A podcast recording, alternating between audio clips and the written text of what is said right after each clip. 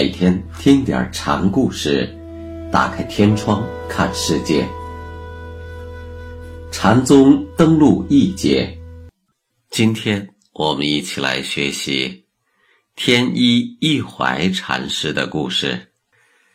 他的故事的名字叫《艳影》。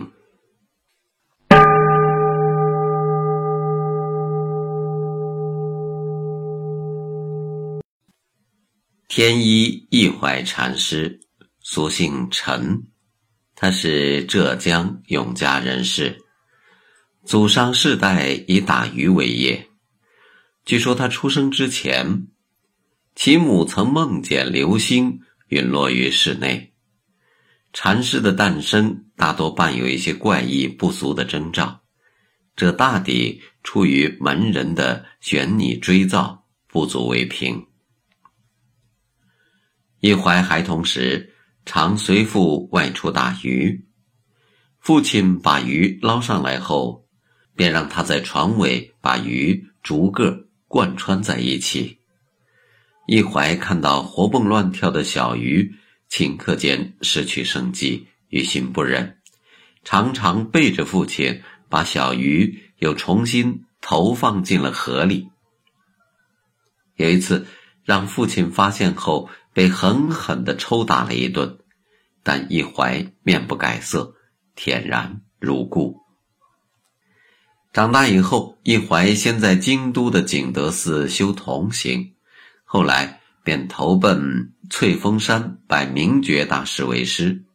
明觉问他：“你名叫什么？”一怀。为何不干脆叫怀义？当时就是这么取的。谁替你起的名字？我魔顶受戒有十来年了。你奔走求道，穿破多少草鞋？明觉又问。一怀听明觉老问些不着边际的话题，便不满地说：“和尚可不要蒙我呀！”明觉举起禅杖就打。你这个说话。没深浅的家伙，出去。过了一会儿，一怀估计明觉的气已经平息下去了，便又回到禅堂。明觉便对他说：“如此也不对，不如此也不对，如此不如此都还是不对。”一怀正准备开口。明觉挥起禅杖，又把他轰了出来。就这样进进出出四个回合。一怀在禅院里负责挑水，有一次在汲水时把挑担给折断了，给折断了。他由此忽然开悟，诚信写了一首《投机记》。一二三四五六七，万仞风头独足立。离龙额下夺明珠，一言堪破为魔劫。明觉看了这首禅记后，手抚禅桌，点头称是。此后，一怀七座道场，名播天下，成为。复兴云门宗的重要人物，门下出了不少有名的弟子，最著名的四大弟子为慧林若冲、法云法秀、慧林宗本、长卢应夫。一怀上堂讲法时，对僧众说：“身为禅师，要善于启发人的悟性。”概括起来说，那就是取耕夫之牛，夺饥人之食，欲贱即贵，欲贵即贱。你把耕夫的牛赶跑，他没有办法，只好自己苦干，免去了他的依托之念。这样就可以五谷丰登。夺走恶汉的吃食，他就知道自食其力。使他彻底免除饥渴之余，遇到低贱的，要让他不以为贱。于是可以沃土成金；遇到高贵的，让他不以为贵，于是可以挥金如土。不过，老汉这里是既不驱耕牛，也不夺鸡食。耕夫之牛对我来说有什么用？饥人之食又不能为我所食。我不想沃土成金，也不想变金为土。为什么呢？金是金，土是土，玉是玉，石是石，僧是僧，俗是俗。从古至今，天地日月山川人伦，大都如此。可是其中的道理，又有多少人能真正悟透呢？雁过长空，影沉水底。雁并不是有意留下痕迹，水也并非是有心要接纳雁影。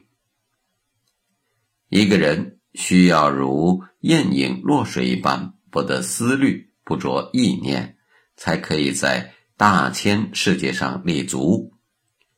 不要做那种蓄福足、藏鹤径、平山月、填沟壑的傻事。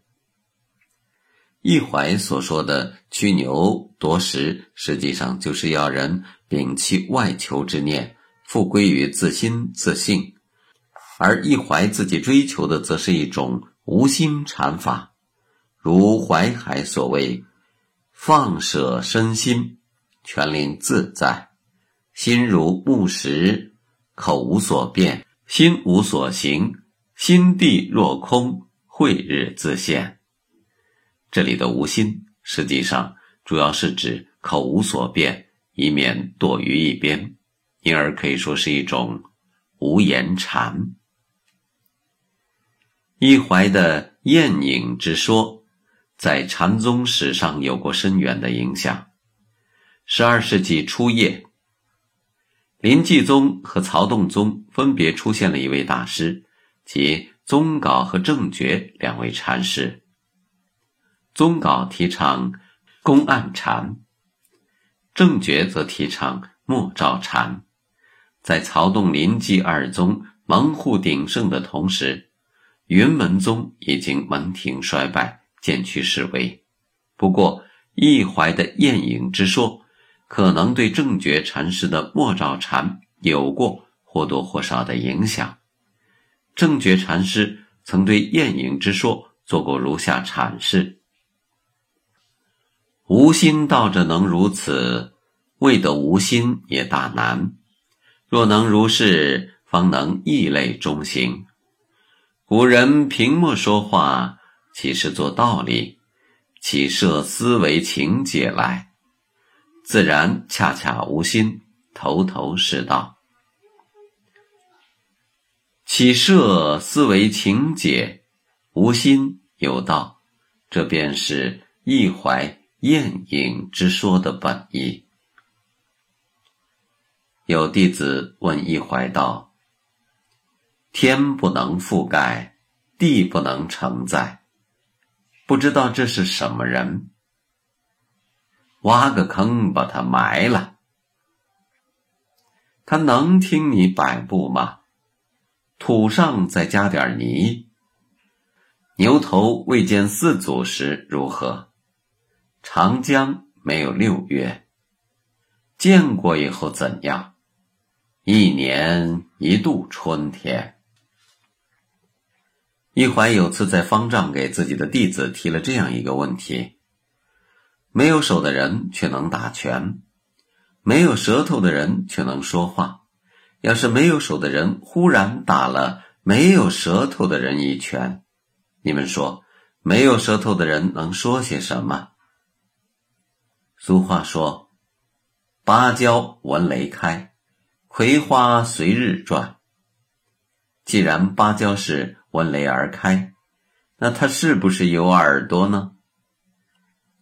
葵花如果能跟着太阳转向，那它是不是有眼睛呢？